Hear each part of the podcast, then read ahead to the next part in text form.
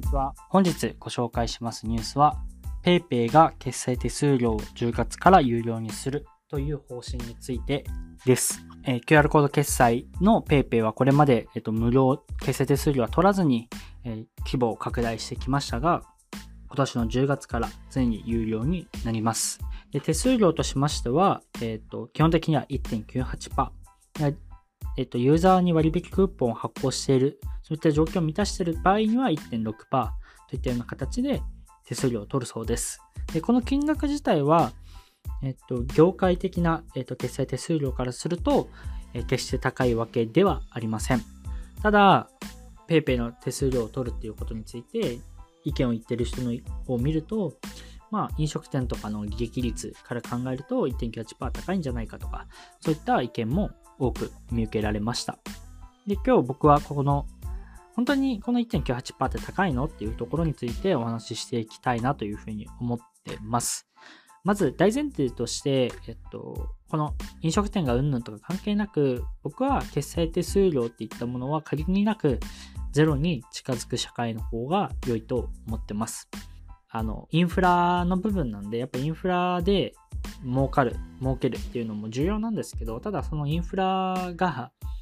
ネックになっていては、その普及させたいものも普及しづらくなっていく。実際にその決済手数料を嫌だという気持ちで導入に抵抗を示している方もいっぱいいらっしゃって、でも国としてはキャッシュレスを推進していきたいと。まあ、そういったところに何かそごうっていうか、が金銭的なあの利便性とかじゃないところで起きてしまうのは非常に僕は悲しいなと思うんで、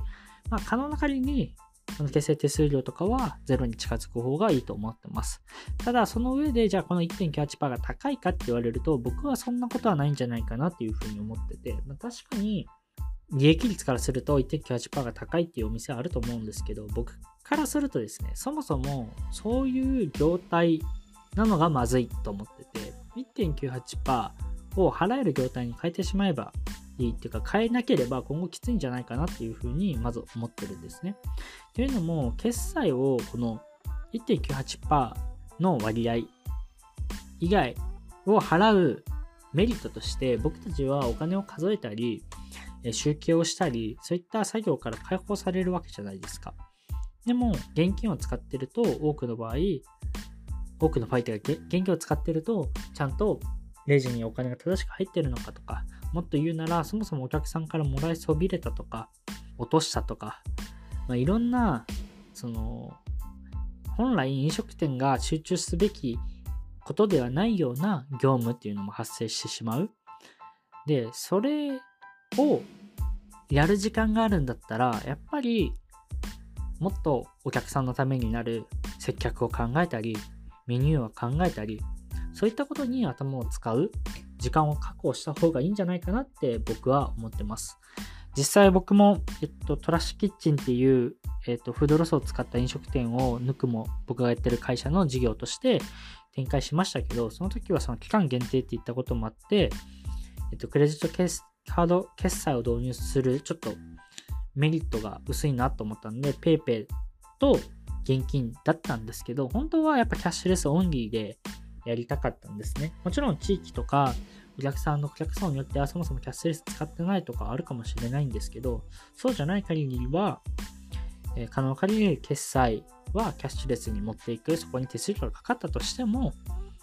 それはどんどんどんどんそっちに持っていく。で、そういった社会になると、もちろん PayPay っていうのは利便性高いし、今シェアだと50%ぐらいなんですかね。QR コード決済だと多分あって、で、QR コード決済じゃないや、もっと決済全体として、うん、そうですね。ちょっとここはちょっと怪しいんで、ちょっと間違ってるかもしれないんですけれども、クレジットカードとか、 QUICPay とか、いろんな決済手段がある中で、でもお互いに、えっと、メリットを出し続ける。で、そのメリットの中にきっと決済手数料も今後入ってくることを考えたら、決済手数料は上がり続けるっていうよりは下がる可能性もあるし、むしろ、うん、本当にキャッシュレスが一般化された時に、一般化されて一強になって、そのキャッシュレスの手数料を上げるって方向性になった場合、そのダメージを食うのは生産者であり、提供者であり、そして回り回って消費者も金額を上げて提供する側が上げざるを得なくなって、払う側も払多く払わないといけなくなってっていうような悪循環が流れ始めると、国としても良くないので、ここは、その棒、なんか、明らかにおかしいような決済手数料っていうのは国としてもさせないとも思うし、まあ、これはちょっと僕の希望的観測かもしれないんですけど、でもなんかそういった背景を考えても、僕はもう今のうちからキャッシュレスっていうのに、この1.98%が高いとかそういったことではなくて、どんどんどんどんシフト変換をしていっとかないと、かなり厳しい現実が突きつけられるんじゃないかなというふうに個人的には思ってます。はい。今日の話は以上になります。ではまた月曜日にお会いしましょう。